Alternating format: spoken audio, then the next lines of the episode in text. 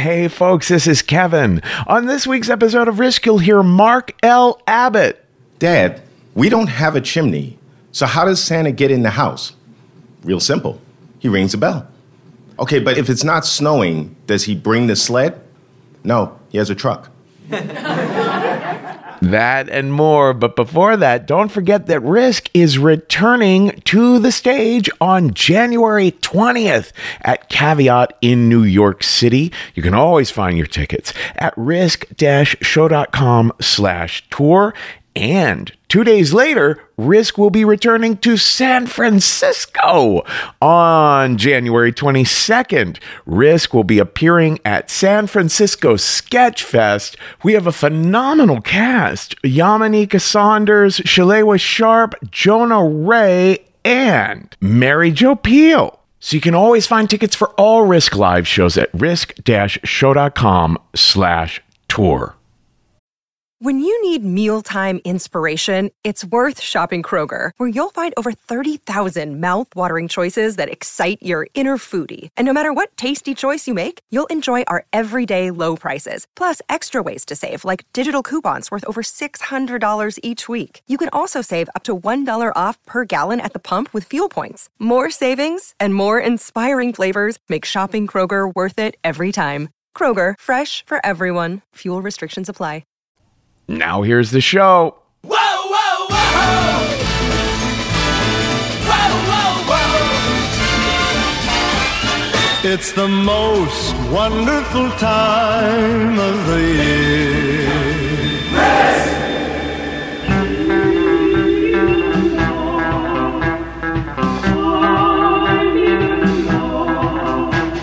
Hello, kids. This is Risk, the show where people tell true stories they never thought they'd dare to share. I'm Kevin Allison. This is Klaus Nomi behind me now, and this is our holiday stories episode number 14. We made it through another really wild year. A year of putting out fantastic episodes despite all the craziness. And this, this episode is just absolutely jam packed. Hey, I know it's late, but if you are still really stuck for finding a Christmas present for someone at the last minute, go on over to thestorystudio.org because the gift certificate's there. Great way to give the gift of storytelling. You must know someone who would love to take a storytelling workshop over there. And there's also the Risk book. You go on over to Amazon, the Risk book is still available. It makes for a great and very affordable gift for almost anyone. Now, in a little bit, we're going to hear from me, little story I told at the very recent Risk Live show at Caveat here in New York City. But before that, Ashley Ward is back on the show since forever. You can find Ashley on Twitter at Ashley J. Ward. But before that, Marc L. Abbott is returning to the show. He told this story just a couple nights ago at Caveat. You can find Marc at whoismarklabbott.com. And here he is now with a story we call Secret Santa.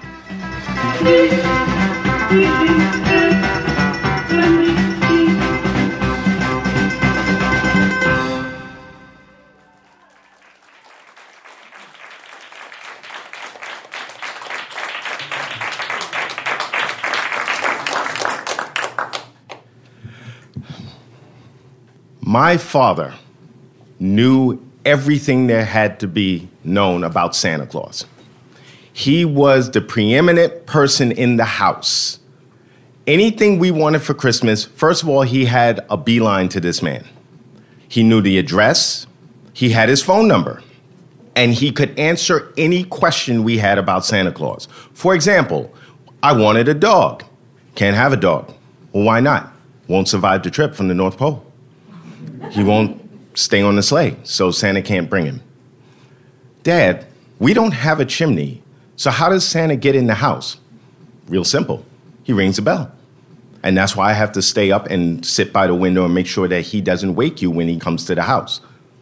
Okay, but if it's not snowing, does he bring the sled? No, he has a truck. a truck? He goes, yeah. He drives down from the North Pole And he pulls up in front of the house with everything. He's like, How do you think he gets to all the malls? How do you think he gets to Macy's? He's got a truck. There was no way to stump this man. And here was the other thing if there was something on our list that he knew he had to go out and get, this was what he told us. I may have to go to Toys R Us and look for this. I spoke to Santa. He says he ran out of the parts. And so I may have to pick this up and ship it to him because he ran out of the parts, and this could also help other children who may want the same item as you. That was the explanation as to why I didn't get the Lionel train set I wanted because they ran out of parts for the James Gang version, and that's why I got the New York Flyer because that's all Santa had in his workshop.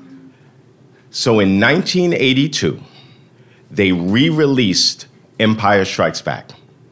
And now that the 77 version is over and the toy phase has kicked in, I needed refreshed toys. I needed a new TIE fighter, I needed a new X Wing, and I needed, most of all, the most coveted one that we could never get our hands on, which was the Millennium Falcon. And so I asked my father, I said, this is, gave him the list and everything. And my father changed shifts. He was a cop. He had changed shifts and he had decided this one evening to come home early. And normally, as a family, we would all go out Christmas shopping. My parents would let my brother and I go in one direction, they would go off in another, but we never saw my father actually buy anything. But this time, he says, Listen, I got to run to Toys R Us. Apparently, I got a call at work from Santa. He can't find these parts for these ships that you want, so I'm going to run to Toys R Us. So I said, Can I go? And then my brother, much younger than me, he's like, I want to go too. And he's like, No, no, no, no, no, no. I'm only taking one of you.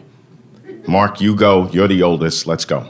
So 11 year old me gets in the car with my dad, and we're driving to Toys R Us, and he says, Now remember, if I have to pick up any of these items, they're not for you to play with when we get home. I have to ship them out. So don't expect to open any of these gifts if I have to buy anything. Not a problem. We get to Toys R Us, and he says, You know, why don't you go ahead and take a look around the store? Really? Yeah, go, go ahead. I'll, I'll, I know exactly what I'm looking for. I don't need you with me. You can go around the store. You let 11 year old loose in Toys R Us. It's great. So I'm moving around the store and promise to meet back in the front. And somehow I make my way back around to where he is, although I don't realize he's in the aisle over. And Toys R Us this particular evening is not crowded, but people are in there, they're grabbing what they need to get. And at one point, I hear a commotion. And remember, this is the early 80s, so there's no internet or anything. When this is the Cabbage Patch years, when people almost killed each other for something on the shelf. And I hear this commotion, and I'm like, damn, that sounds like my father. And then I hear somebody yell, gun! And so, me not thinking, I turn the corner. And there's my father holding a TIE fighter on one hand under his arm and his revolver in the other, aimed at this guy at the other end of the aisle. And I'm like, the hell? So I kind of creep up alongside him. I'm like, Dad? And he goes, Oh, shit. And I'm like, What are you doing? And he goes, All right, get the X Wing off the shelf. I'm like, What? He said, Get the X Wing fighter off the shelf. So I grab the X Wing and I look over, I'm like, they have the Millennium Falcon. We're not having that discussion right now. Just, just do me a favor. Go in my right back pocket and get my badge. Okay. So I pull the badge out. Now show it to this guy. So I open the badge, and all of a sudden, everything kind of calms down because these two didn't realize they were facing off against a cop. Security is here, police have shown up, and now we're escorted into the back to the explanation of exactly what happened. My father saw the last TIE fighter on the shelf. He reached for it just at the same time this guy reached for it. And neither one of them were going to let it go. So they got into a wrestling match over this TIE fighter. The guy grabbed my father, and I guess my dad thought the guy knew he had a gun and was reaching for it, so he pulled the gun on this guy. So police are like, okay, we got it. This said the guy's a badge, you know, don't worry about it. My father goes, let's go. We pay for all of this stuff. And we get out in the car, and my father's sitting there, and he goes, You cannot tell your mother what happened. I'm like, okay. And he goes, Don't tell anyone in the house that I pulled a gun on somebody. I'm like, All right, that's not a problem. I said, I can keep a secret. And I said, So where are we going now? We're going to the post office so you can ship this stuff out? And he goes, There is no Santa Claus. I'm like, I'm sorry, what? And he goes, There is no Santa Claus. We're not shipping anything out. I'm like, Well, wait a minute. What do you mean there's no Santa Claus? So, first, anger. Wait, what do you mean there's no Santa Claus? You told me there's a Santa Claus. Marc, think about this. He has a truck. Think about the things I told you. Who drives a truck from the North Pole to North America to Europe? How does that work? Magic? Is it, okay, flying reindeer. Have you ever seen? Well, no. He goes, he knows if you've been bad or good. Who would know that other than me and your mother? Rationalization. oh, so that makes sense now. Because you have been saying you didn't want me to have a dog. So that was your excuse. You're going to blame it on Santa that the dog wasn't going to make the trip on the, on the sleigh. Okay, so it's you and mom who are. Uh, that explains why I don't get the things that I want because the two of you are determined not to let me have it. Third, now that I realize it's my father, the anger kind of subsides, the rationalization kicks in, and then I go, so it's you and mom. Mm hmm. And you don't want mom to know about the situation here at the store, right? He said, no, we agreed to that. Hmm. You know, that Millennium Falcon is looking mighty lonely on that shelf. What do you think mom would say? Eh. My father looks at me, kind of cracks a smile, and he goes, Do not push your luck. Thank you.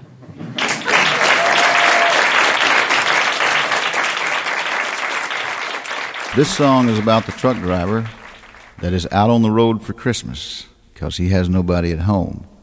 But he's happy just to be driving his truck. I've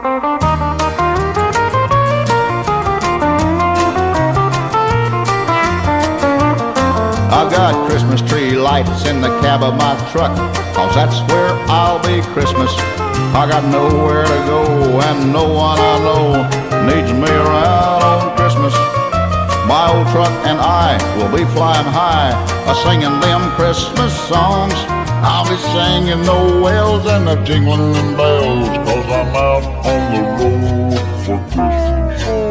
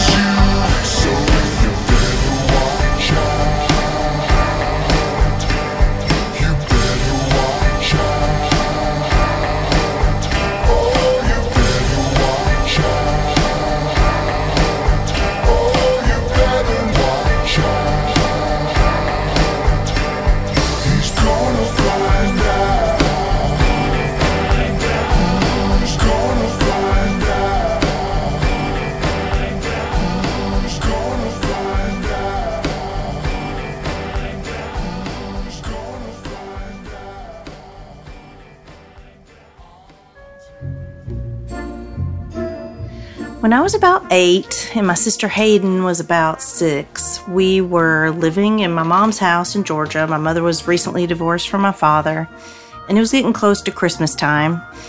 And we were upstairs playing, my sister and I, and our playing, I guess, got out of hand and we started fighting. My mother hears us from downstairs and hollers up, Y'all quit fighting.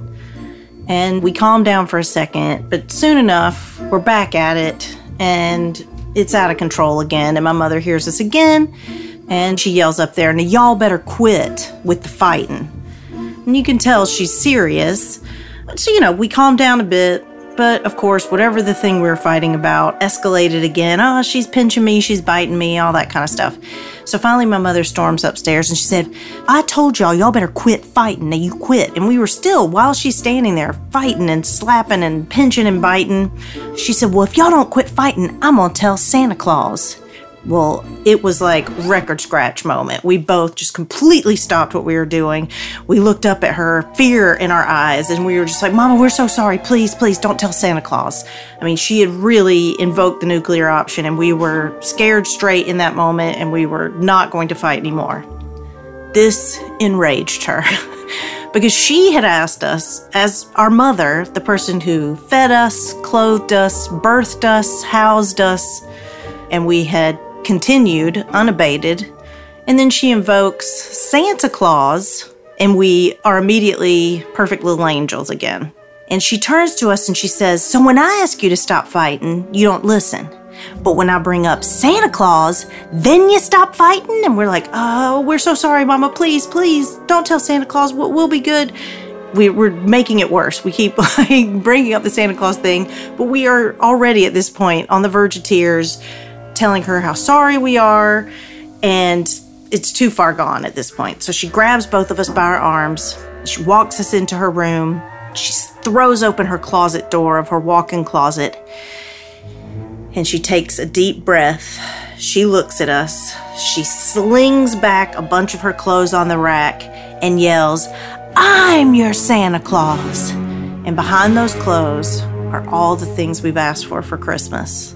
Barbie dolls, Monopoly game, records, everything, books, all there in her closet. Well, we just immediately burst into tears. We're just both sobbing and upset, seeing all these toys, knowing what this means, the magnitude of this moment.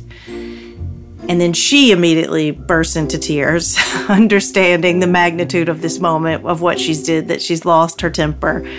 And in the midst of us crying and telling her how sorry we are, she starts saying how sorry she is, and we're all hugging and crying, and it's this very emotional, dysfunctional family moment. We asked her years later about it, and she claims to not remember and that it didn't happen, but it's a good thing about having a sibling. You always have someone to back up your memories.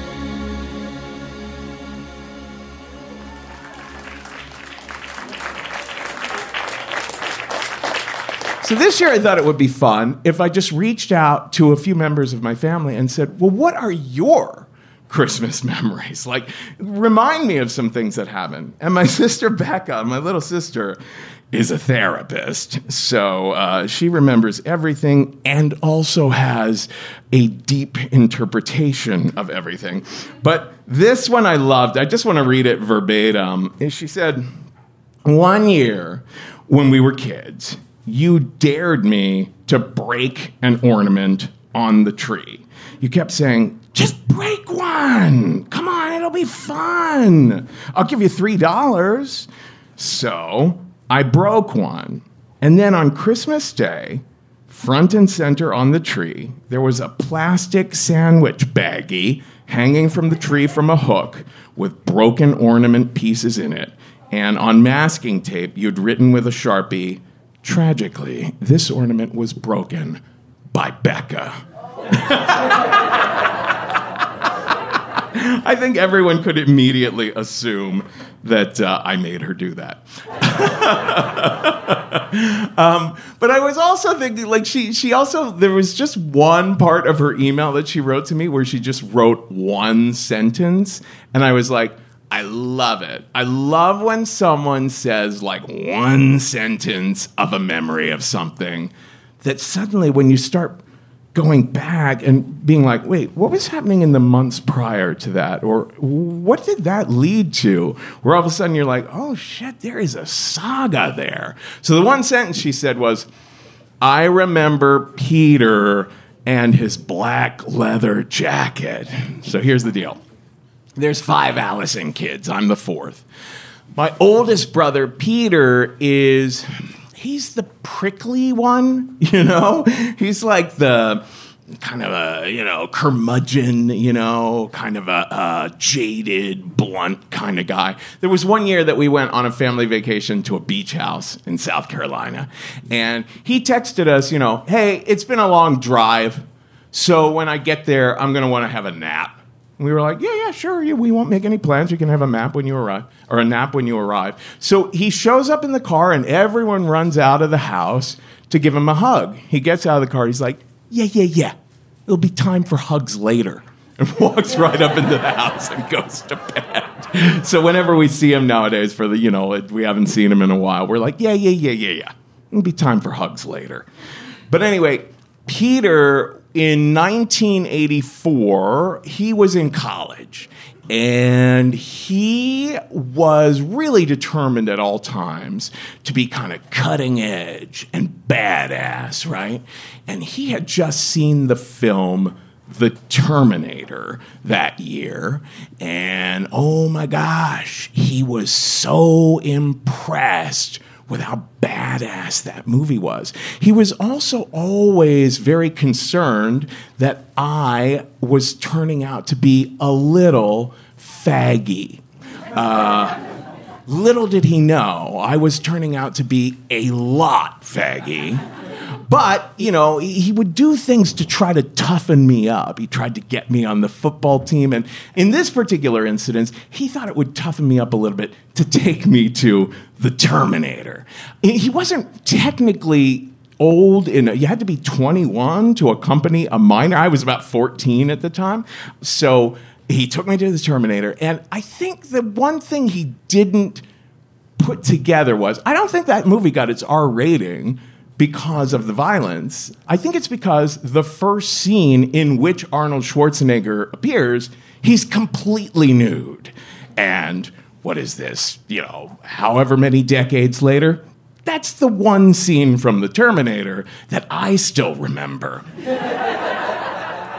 But Pete came away from that movie thinking, I want to get myself a black leather jacket with shoulder pads inside, like the Terminator. So he asked my mom for that for Christmas. And my mom, my mom grew up in the 50s and she was a very, very good Catholic girl. And she said, Peter, black leather jackets are for greasers, and greasers are losers. So, didn't look like it was going to happen, right? I could have told Peter that that would be her reaction because she'd also been very upset several years prior when I got the soundtrack album for the movie Grease, which criminally really humanizes greasers. But anyway, so Pete takes me to the Terminator. He's determined to get that jacket no matter what. Christmas morning arrives. Everyone's giving dozens and dozens and dozens of presents. Every single box that Pete opens, he quickly checks to see if it's a leather jacket. And then he looks to the person and says, Cool, cool, cool. You got the receipt? Can you give me the receipt for this? Uh, he had no intention of keeping anything or pretending he liked anything. So by the end of it all, he had like a stack of receipts. And on December 26th, on Boxing Day, he went out and he got himself a black leather jacket with the pads underneath, like the Terminator, right? Only here's the thing Pete started wearing this jacket everywhere, and everyone he knew, they had an interesting reaction to it because they hadn't seen the Terminator. So they would say to him, Oh, Pete, okay, yeah, a leather jacket with like shoulder paddy things. Uh, like Michael Jackson? so come around about February. Pete gives the jacket to my mom and he says, yeah, I don't think I want this thing anymore. It's kind of faggy. So she puts it in a bag to go to Goodwill. Now, at the age of 14, I was already thinking plenty ahead because I knew that in about five years, I'd be going to college too. And I was dead set determined that the college I was going to go to was going to be in New York fucking city so that I could be faggy. so I went down into the laundry room, scrounged into that Goodwill bag, got that jacket, and hid it, ironically, in my closet for five years.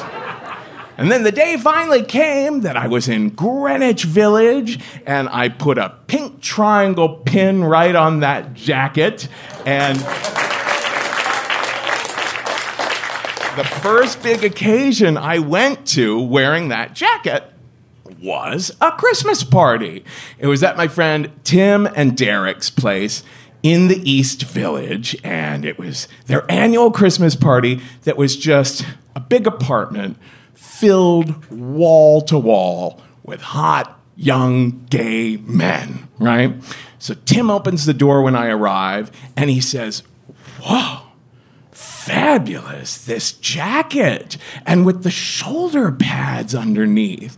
And I said, Yeah. And then we both said in unison, like Joan Crawford. Thank you very much.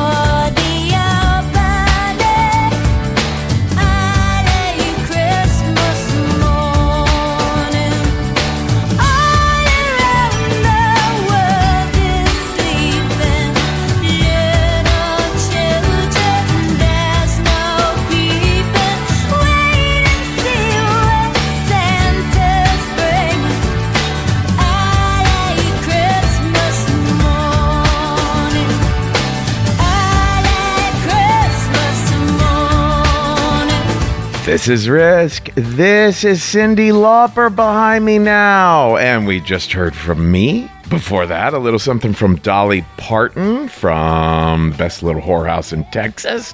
Before that, that anecdote by Ashley Ward. Before that, a little interstitial created by a song made by Santa Cloud called Better Watch Out. and that song by Red Simpson about being out in his truck for Christmas. We pack so many little surprises into these holidays episodes, like stocking stuffer kind of treats. And if you love this sort of programming, the incomparable, the irreplaceable Risk Podcast, be sure to help us out over at patreon.com slash risk, or you can make a one-time donation at paypal.me slash risk show. Folks, if you like good old fashioned true crime mysteries, if you like stories where you feel like you're a detective finding clues, June's Journey is the name of this new game that you can play on your iPhone or your Android. You are uncovering the mystery of June's sister's murder. It's this well to do family in the 1920s living in a great Gatsby like mansion each scene uncovers new aspects of the story. Some parts are in New York, some parts are in Paris. There's all kinds of objects you're finding and trying to assess whether they're meaningful or not. You collect information, filling out your own photo album, and you're keeping track of all the characters. There's romance, there's scandalous family secrets. It feels like a really fun play or movie. And I've only made it through like five scenes, but I am told you could crack the case. All you need is an internet connection and downloading on iOS or Android. So discover your inner detective when you download June's Journey for free today on iOS and Android.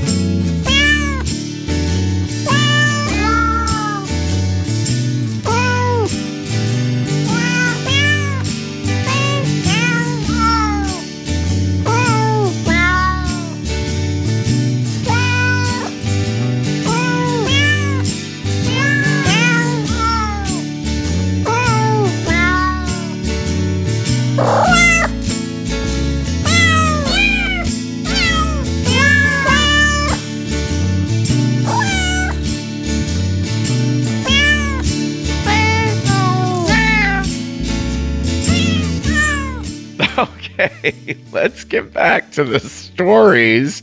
That was Jingle Cats behind me. And in a little bit, we're going to hear from Sean David Christensen. But before that, Joy Gabriel returned to the show when we did it just last week at Caveat. She hadn't been on since 2010, and this story is actually a little bit of a sequel of the first story that she did share on the show way back when. So here she is now. This is Joy Gabriel with the story we call Breaking the Cycle.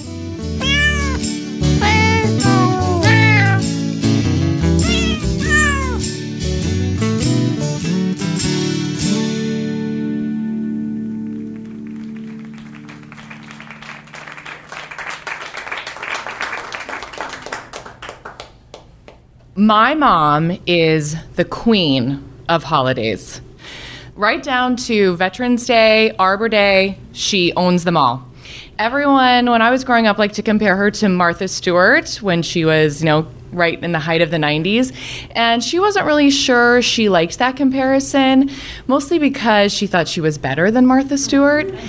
And she tried to prove it especially uh, around Christmas at the annual open house where she decorated every inch of our house to perfection and she spent days cooking, doing it all herself.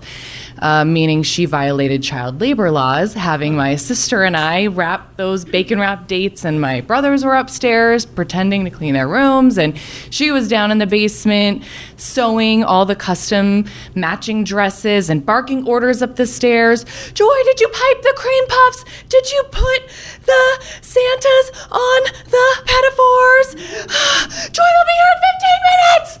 You know, nothing really says Martha Stewart like barking orders at your underlings. Just saying. But it always came together, and those parties really glittered. And her skills and talents really stood out to me, though, on Christmas Eve. Those were strictly VIP only family affairs where we got all dressed up and we lit every candle in the house like we were going to the fanciest parties. And those were some of the most magical, wondrous, connected moments of my childhood. And at some point, she would always point out the light on Christmas Eve. Something about it looks a little bit different, don't you think? She would say. And uh, even as a really young kid, I could feel my heart opening to my family, to humanity, to God. Don't forget to set an extra place at the table, she told me.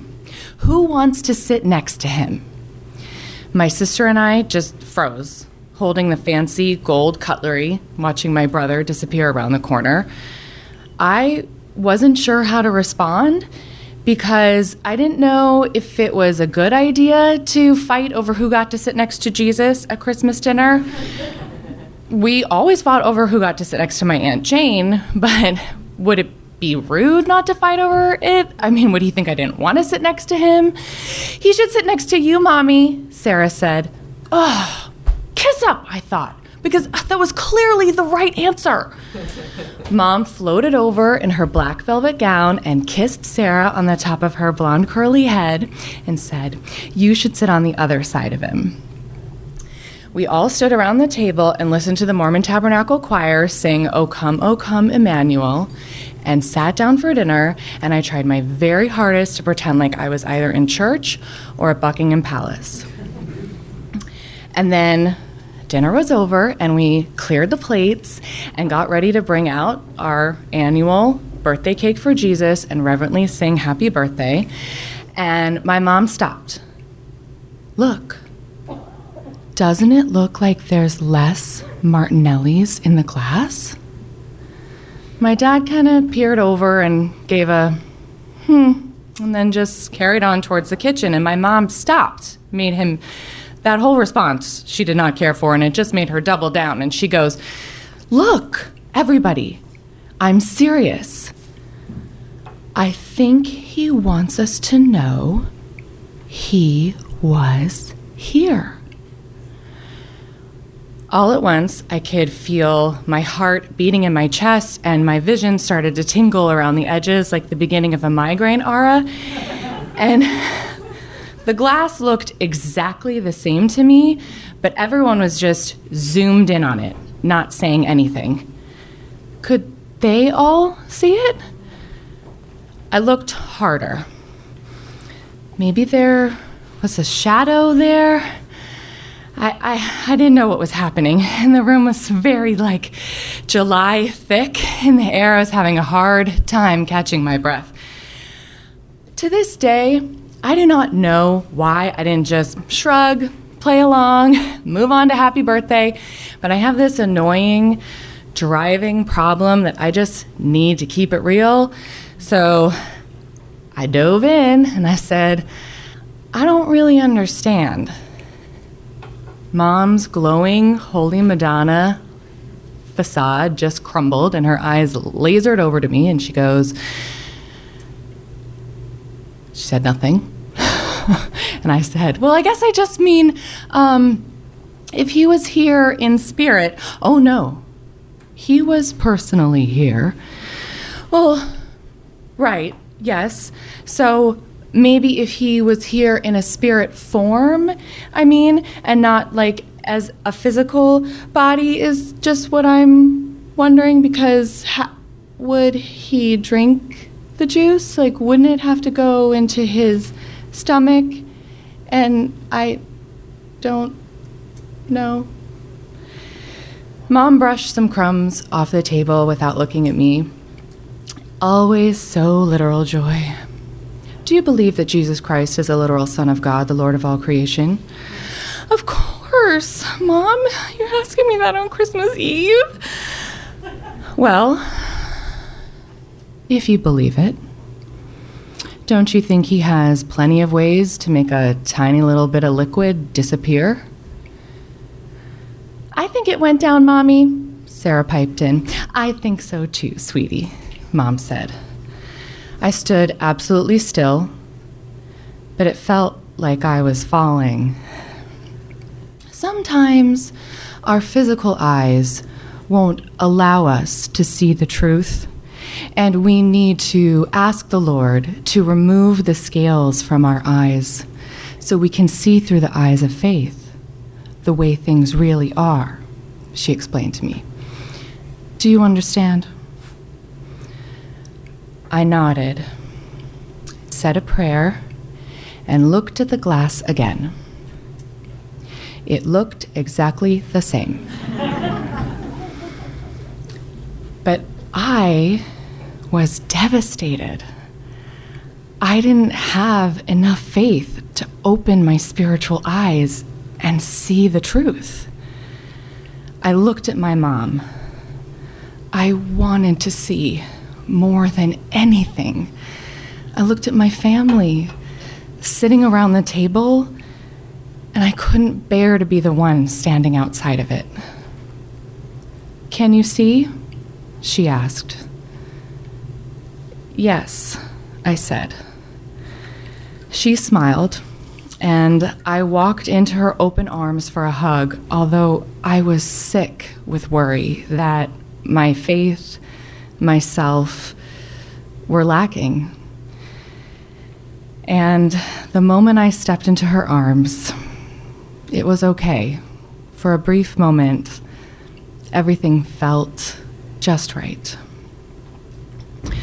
Over time, mom and I grew apart her visions and revelations got bigger and grander and led to more trouble in reality. And it became really clear to me that she had emotional troubles and mental health issues. But because I had a lot of awe and, frankly, reverence for her, uh, she had a hold over me that was really difficult to shake. Uh, but eventually it just became impossible to communicate. I don't see the world the way she does anymore, and it's been a really long time since I believe in anything resembling, since I believe in anything. Now, that's Jesus getting back at me with the grammar. Um, but it's been a really long time since I have believed in anything that resembles the God or the religion that she spent so much time trying to anchor us to with all that magic on Christmas Eve. Uh, but thanks to therapy, I have learned that you can reject the things that are really damaging and hold on to any little gems that might be left. So once I had my own children, I got real serious about digging around trying to find any Christmas jewels that might be hiding. It kind of reminds me of these Lift the Flap books you might be familiar with if you have met a child called um, Where is Baby's? Whatever. Where is Baby's Christmas present? Is it uh, under the bed? No, that's the kitty. Is it behind the couch? No, that's Uncle Louie. I don't know. It's been a long time, and if you met my Uncle Louie, you would understand. Um, but instead, I was like, where is Mama's Christmas magic? Is it doing the nativity play? Nope. Is it going to midnight mass? Uh, no. Is it watching Frozen 200 times? no, no. Um, so this year, uh, my oldest uh, wanted to talk about Jesus and what's historical and the nativity play, and it got real deep and real very fast. And at some point, she just burst out laughing. And she goes, How could anyone believe that? That is so fake. And I'm not gonna lie, it hurt my feelings a little bit, and not just because I automatically believed every outlandish thing my mother said to me. And I spent years berating myself over this, and I have a little critic in my head that sounds just like Denis Leary. Oh, I never would have believed any of that crap when I was a kid. And I let Denis kick my ass from here back to Boston um, until finally I was just like, all right, we get it, tough guy. You don't need your mother's love. Sit down. Um, you didn't eat the cream puffs. But my daughter knows that I don't believe in God at all the way that I was raised to, but that this is a sensitive topic and this stuff is important to me. So I don't know if she said that because she's in middle school and it's a constant quest to find mom's nuclear meltdown button, or if I just genuinely birthed a little Denis Leary. But uh, I told her I was going to need a minute, which was a genius parenting move because she was already halfway up the stairs.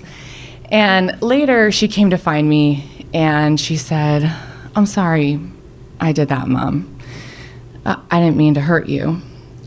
And I hugged her real close. And then we had a talk about appropriate ways to respectfully express ourselves about other religious beliefs, etc., because I am not raising a Denis Leary. Then we had an age appropriate conversation about mom's upbringing. And she turned to look at me and she said, One of my favorite things about us, mom, is that when we solve problems, afterwards I can feel our relationship is stronger. I know she sounds like a 45 year old therapist, but I swear that is a direct quote. And mom, we got a lot of problems. Thank, thank you. Thanks, honey. Um, but it always makes me feel good to know that whatever problems we have, we can always fix it. I said that to my husband when we were snuggling in bed, and he goes, You know what she's talking about, right? Unconditional love. Whoa. I don't know if I was more amazed that he said that or that he was right, but he was totally right. And suddenly, I saw this whole Denis Leary shenanigan in a completely different way. I was amazed by her laughing in my face at my deepest wounds. I never, ever would have questioned my mom about anything because I wasn't allowed to. Her love was exactly like the God that she believed in. You could get it in droves as long as you believed and behaved in exactly the way she wanted. In other words, it was entirely conditional.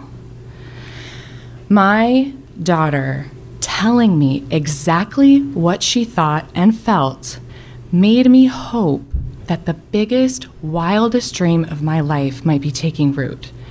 That maybe maybe I was doing things in a different way, breaking a cycle, loving and living in a way I never even imagined was possible. These Christmas Eves, the ones when I was young, I could count on a special light, an incredible feeling, a fancy dinner, even Jesus was invited. But in my home, I have no idea what's going to happen. the kids will probably definitely fight. I'm going to make something for dinner that one or both of them finds totally disgusting. Someone's going to march up the stairs screaming, You ruined my life! But maybe somebody will come out from behind the slam door and hug and try again. And maybe we'll laugh too loud at a reindeer toss game I bought that everyone says is for babies, mom, but secretly loves. And we will dance and sing really loud to totally irreverent Christmas pop songs. We'll let go of our mothers to be someone's mama right here today. And it's probably just me, but I feel a kind of magic being so human together. And I seriously doubt that anyone's going to remember this kind of special Christmas Eve light when they grow up. But the one thing that they can count on is that it's real.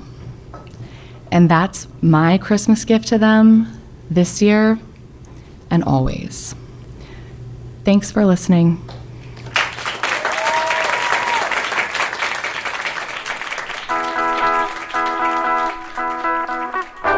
When Jesus died for man's sins, he even died for man's sins. But please don't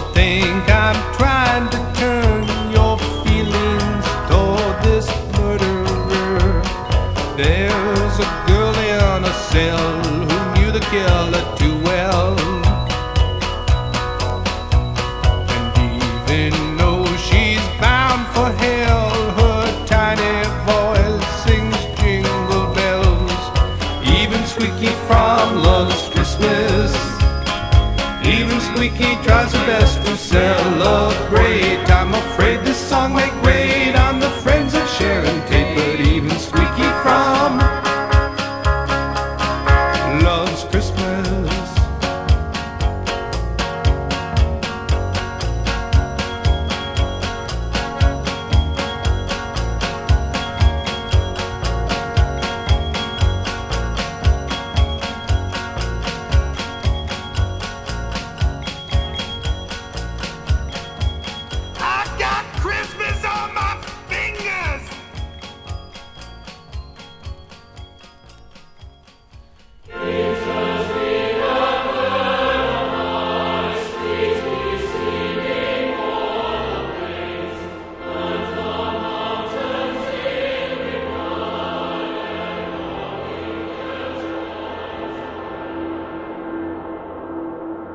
I'm 10 years old and I'm sitting in the dugout of the um, baseball diamond at my middle school. It's PE, and I'm trapped. Not only by a uh, section of chain link fence that surrounds me, but also by a, a half circle of laughing sixth graders. And I've been here before. I'm very familiar with this. I know I'm stuck, and the only way to get out is to give them exactly what they want for me to say Chuck E. Cheese. Just that, just the name Chuck E. Cheese. Now you you may be asking yourself, Sean, buddy, just say Chuck E. Cheese. It's just a name, right? For me, when I was that young, just a name was more than just a name. Words were more than words. The act of speech was incredibly difficult for me. I had a, a host of speech impediments a stutter, which means I got like stuck on a word, like a playing card in the spoke of a bicycle wheel.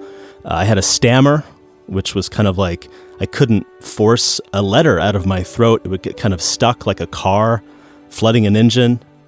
And I had what I later came to know in my adult life as phonetic disorders.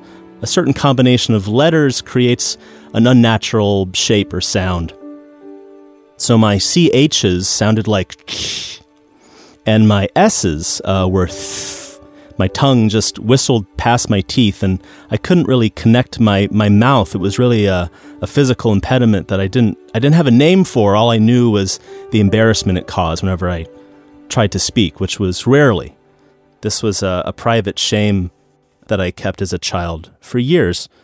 So, I'm back in the dugout, right? So now you can imagine the gales of laughter the hilarity caused by a name like Chuck E. Cheese, which was the kiss of death for me, right? It's got two CHs and a string of S's at the end. I was doomed.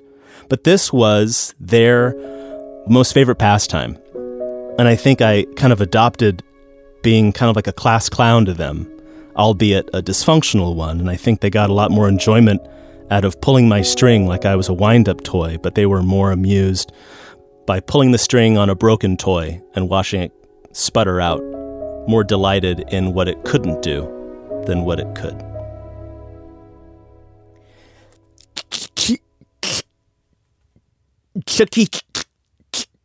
Keith. Funny, right? So I said it, hoping they'd let me go. But all that meant was now they knew how easy it was to get some quick amusement, so they asked me again and again. And that's kind of what school was like for me when I was in the sixth grade. You know, I, I tried to get along the best I could by being nice, but that only went so far. And this was kind of like I, I lived within this. It was kind of like navigating a maze, you know? I learned to avoid certain situations, to not put myself out there for certain things, to kind of hold back, because that was my way to escape.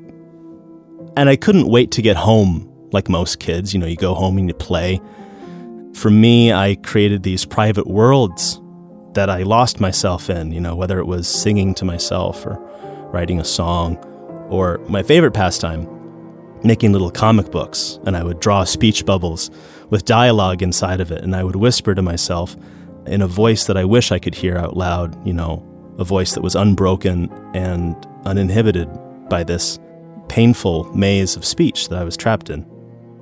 But the weekends were the best, because on the weekends, I got to sing. And when I was 10 years old, I was a member of the Phoenix Boys Choir.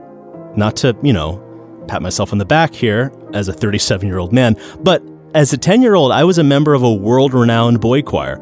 And we had um, just an exceptional choir master, Dr. Jones. And every Saturday, we would gather in a, in a little practice room with some squeaky black plastic chairs and a tile drop ceiling and a stand up piano in the corner. There's like 30 boys all packed in there. I, I loved those Saturday mornings because I felt, I felt normal. I felt like I belonged, and these were my friends. And that time of year was really special. This was around early October when we were starting to gear up for practicing for our Christmas concerts, which would come months later, but we got to get ready now because, you know, we were singing some challenging material. Benjamin Britten was one of the composers I loved to sing, you know, these really complex cathedrals of sound, these majestic choral works, you know, and we were practicing all of that together because Christmas time was a very special time for the choir.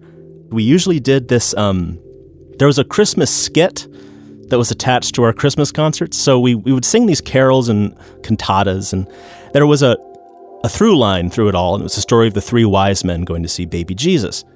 And every year they would choose three boys from the choir to be the three wise men. It's a speaking role, so you can imagine uh, Sean wasn't picked for this one.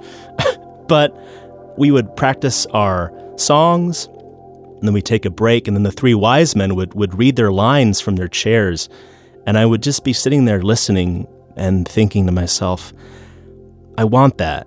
That must be so cool to be a wise man, to have a role, to have something to say. I really wanted that for myself. I think more though, beyond me just being an insufferable theater kid, I think I, at that age, I really wanted to be heard. More than anything, I wanted people to understand me. So I would listen to these these three wise men and thinking, you know, one day I will be wise. You know, one day I will get past this. I'll grow out of it. But Monday would come and I would find myself back in the classroom and you know, you're in you're in class. Did you ever have to read aloud from the book? You all get your books out and then you go desk by desk, row by row. It's like, okay, turn to page 4 and you take turns with the paragraphs reading. Oh god, I hated that. I would be counting the desks before it was my turn. And uh, when, when it would get to my desk and I would have a big paragraph in front of me, I remember this one time when uh, I just, my throat locked up. I couldn't get past the first, literally the first word. My, my stammering became even worse when I felt anxious. All it would take was just a couple of giggles floating behind my back. My cheeks would get hot and I would think how foolish of a dream that is to believe that any day I'd be wise. What a what a foolish thing to dream for, you know? I kind of learned to stuff that dream deeper and forget about it or pretend it wasn't there. Until one day my mom picked me up from school, as she usually did. And that day was kind of different because she was driving a bit slower. I could sense that something was on her mind we drove past a pumpkin patch set up outside a grocery store, and some hay was thrown down in the parking lot. And I'm kind of looking out the window, and my mom stops at a stoplight and she kind of rests her hands on the wheel and she turns to me and says, So, um, some of your teachers have asked me if you would be interested in going to see a speech therapist. Do you know what that is, Sean? I said no. In the back of my mind, I'm like, is that like a doctor? Don't you go see a doctor when you're sick? I'm not sick.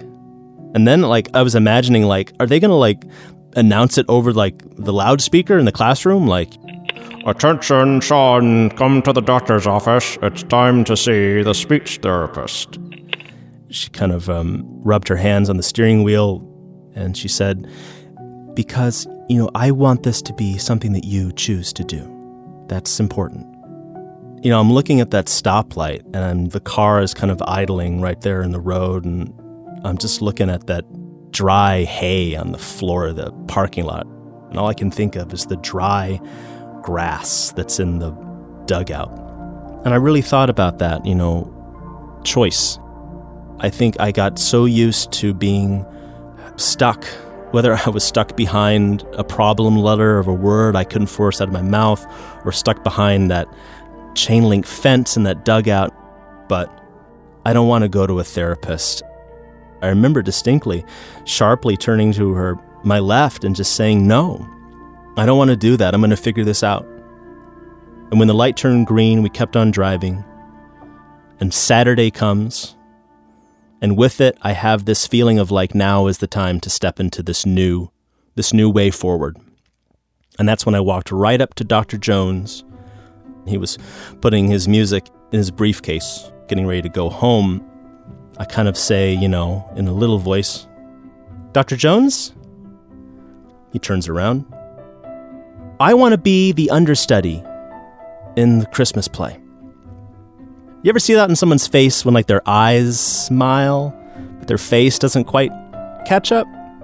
I could see his eyes kind of wrinkle behind his glasses, and he looks down at me as if to wonder, um, yeah, uh, yeah, I didn't know we were doing a long day's journey into night.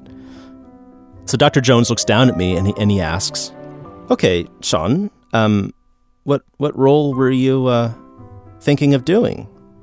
And I look up to him and I said, uh, All of them. I want to be the understudy for all the three wise men. His eyes kind of smile and there's like kind of a wrinkle in the corner of his face and he says, I'll be right back. So he goes downstairs and he, he photocopies the script. And when he hands it to me, I can feel the weight of it. And this thing, this thing's heavy. It's got to be at least five pages. And I'm flipping through it and I'm sitting on the curb outside the building where my dad would come pick me up. And I'm flipping through the script. I'm like, oh, Sean, what if, what have you gotten yourself into? Like, I'm looking at all these words like angel. There's that NG, angel. I can hear in my head. That's what you're going to sound like, Sean. You're going to get up on stage and you're going to be a fool. And I'm looking at angel and camels and sheep. It's gotten so much, I'm thinking, oh no, I've, I've made a huge mistake. My dad picks me up and he looks at me and he's like, what do you got there? Well, this is, this is the script. I'm going to be the understudy for all three wise men. My dad smiles and he says, well, we better get practicing. You know, the, the concert's coming up. And he was right. You know, by then it was early November. You know, I'm kind of counting down the days to our first Christmas concert, which was usually like December 1st. So I got this script and it's at home. And whereas before I'd come home and I'd draw some cartoons or sing a song, I come home and I'm, I'm ready to practice. I want to make sure I know the lines. And so I got into this habit of like my dad and I, we would run lines together and I would sit next to him in his bed like we were roommates in a Neil Simon play. And he would be my scene partner, right? And I would go through the script. And every time I would get stuck on a word where, like, that's that stutter I talked about. Remember? You know, I'd get, it's that, that fluttering, those nerves. He would softly say, It's okay. Just sound it out. Just sound it out. And I would, you know, sitting next to him, I'd sound it out. And at school, I'd be standing in line for like lunch, you know, and I, in my mind, I'd be repeating the lines to myself. At kickball, I'd be way out in left field because the teacher was smart enough to know where to put me to be most valuable, right? So I'd be way out in left field, daydreaming and repeating these lines in my head, just getting ready. And as the air got cooler, this feeling came upon me of like, what if you practice all these lines and you never get good to go up on stage? And our first Christmas concert happens, you know, it's December 1, and I'm I'm back in the choir, I'm looking out, and I see the three wise men, you know, and they got their little outfits on and their fake uh, beards made of like painted cotton balls, and you know, there's a fake like wooden camel cut out, and I'm, they're, they're doing their lines, and I'm kind of like repeating them under my breath back there in the choir, and I'm like, well, at least you're ready, you know, at least at least you tried. But then about a week goes by, and the air gets cooler, and one of those boys catches a cold. And it was wise man number three. Now, wise man number three, he didn't have the most lines in the script, right? But he had the most important one. And that was a cue line, directing the choir, now's your time to sing. And the line was, and look, up in the rafters, and thousands of angels are singing. So, right there, I'm in trouble. Angel. But I'm wise man number three. I mean, it's time for me to step up to the plate.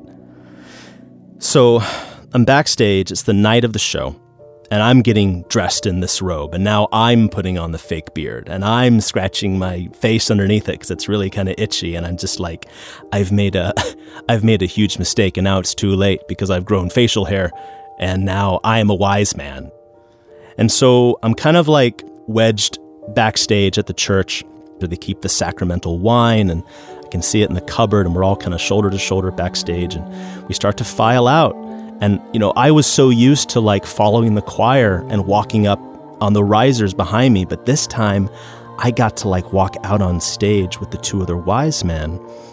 And one of them kind of smiled at me behind his beard, like, You ready? This is going to be fun. and I'm like, Well, maybe fun for you. I got some doubts. And so we're kind of shuffling out, and the lights are hot. I can't see anybody out in the audience, but I know that my parents are there, my sister's there. I know that they're there watching me. And we're shuffling through, and I'm pretending to like look off in the distance at the desert surrounding me. You know, I'm doing some pantomiming. Already at that age, I was a huge ham. And, uh, you know, we're, we're kind of getting through it. And like, just like I would count the desks before it was my turn to speak, I'm counting the lines before it's my turn to speak and I got to give that cue line. All I can see is darkness, but I can hear the people breathing and they're, and they're waiting. The choir's waiting, and I know that my line is next. And so when it comes, I close my eyes and I say the line. And look! And up in the rafters, I can hear my voice. And thousands of angels are singing. I, I hear it. For the first time, for the first time, I hear myself. And it's echoing in the church. And I, I'm like, I, I wanted this for so many years. More than anything, I wanted this. I wanted to be heard. I, I don't know if any of you have felt that before, where you finally get that thing you've always wanted. I hope it happens for you, because it happened for me when I was just a kid. And I heard my voice, and the choir starts singing. And the sound of the music they made almost sounded like the sound of somebody saying, It's gonna be okay.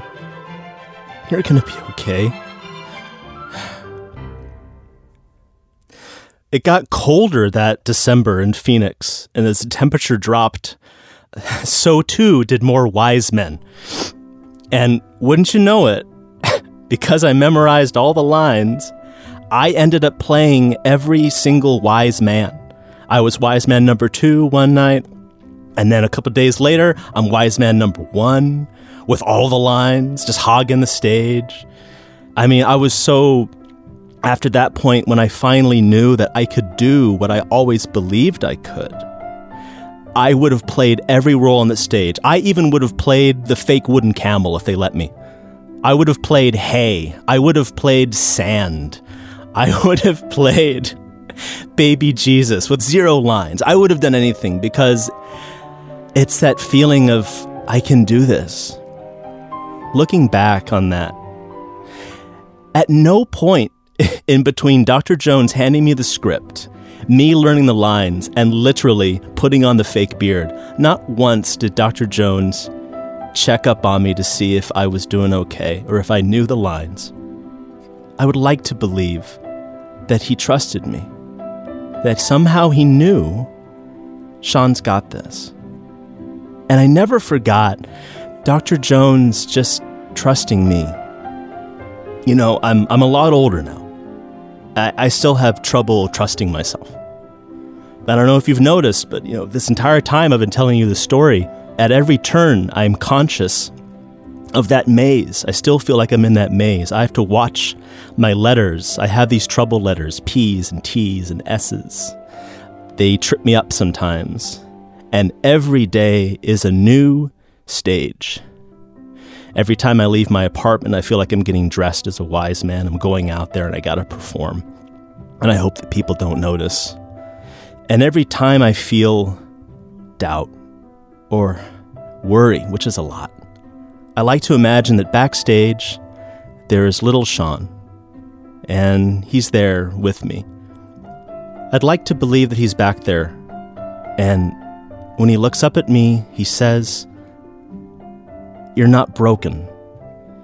You never were, but I'm sorry you still feel that way. You shouldn't have to, Sean. As a storyteller, I often wonder, like, what am I really giving? You know, it's just a story. It's just me telling my feelings, and maybe, maybe that's what it is. You know, maybe what I can give is just the voice of somebody who's been there. And if you're there, if you're doubting yourself, if you need a little Sean backstage, you know, I'm there too. I think that's where it all started me pointing up at the rafters and believing there were angels up there looking after me. Because I really could have needed an angel back then. Maybe they maybe they were always there, you know. Maybe that's all what this voice is to you right now. It's a voice backstage saying, "Hey, it's okay. I'm looking out for you."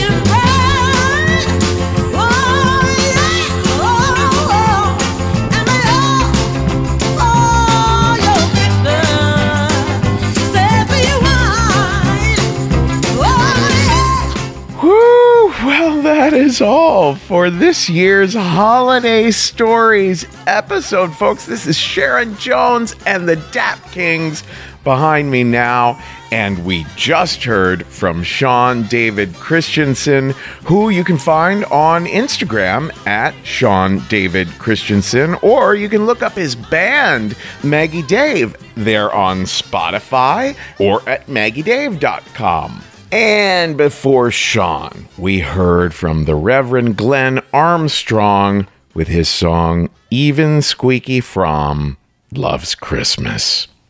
Hey, folks, because this is a winter holidays episode, it might seem a little unexpected for us to have an ad for the book Grief Day by Day by Jan Warner on it. But the holidays are a time that people who've lost loved ones, whether it be this year or many years ago, they have memories come up. Just like in this episode where there have been funny moments, moments when people were in conflict, moments when people were at their best. Memories of those we've loved and lost can bring up every kind of emotion like the experience of wishing they were still here, or wondering if in some way they still are. Grief Day by Day explores all these kinds of feelings. 365 topics to ponder or pray over, insights from psychologists, poets, monks, even ordinary folks like you and me. People have written in to Risk to say how much Grief Day by Day has meant to them. It's a long and winding road of ups and downs, ever changing experience, and this book might be just the gift that you or a loved one need this holiday season.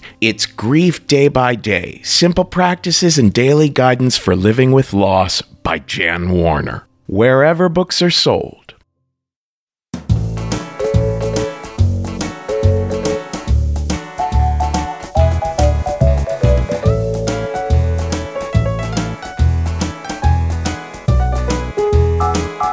Well, folks, I'm so grateful for so many people who made this episode possible this year. Our editors, Jeff Barr, John LaSala, Taj Easton, and Hope Brush. Our story coaches, Michelle Walson, Cindy Freeman, Brad Lawrence. We always love the suggestions that we get for the music on this episode from folks like Matt Bomar, John Nelson, Craig Wedren, Jason Josephs, uh, Laura Runyon. I'm sure I'm forgetting someone. This is Matt Likes Tapes behind me now.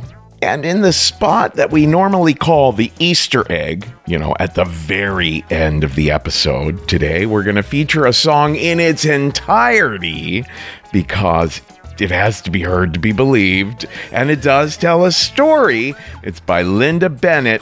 It's called An Old Fashioned Christmas, parentheses, Daddy's Home. Don't forget to follow us on all of our socials on Twitter, Instagram, and Facebook. We're at Risk Show. And on Twitter and Instagram, I'm at the Kevin Allison. Folks, today's the day. Take a risk.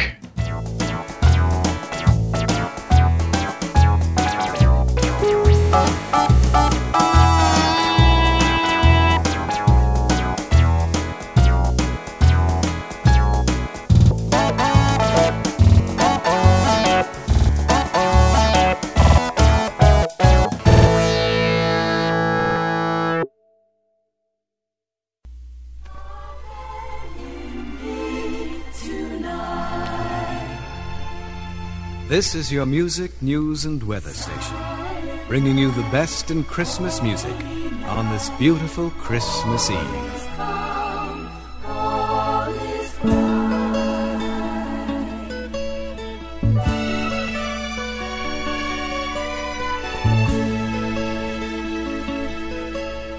Look outside, the snow is falling. What a sight to see. Daddy will be coming home as happy as can be. He'll be walking through the door ten minutes after nine. Cause the bus he takes each night is always right on time. It's gonna be a very Merry Christmas with all the children Christmas tree. It's gonna be a real old fashioned Christmas for my children, their daddy, and me. Bells on bobtail ring, making spirits bright. What fun it is to. We're sorry to interrupt this program, but a bulletin has just been handed me. There's been a serious accident involving the number 5 bus out of New Haven. The only information we have is that the bus skidded on a patch of ice and slammed into a tree. Stay tuned to this station for further details. Mommy, isn't that the bus Daddy rides each night? Put your mind at ease, my children. Everything's alright. Everyone, don't get excited. Things will be okay. Nothing bad is gonna happen on this Christmas day. It's gonna be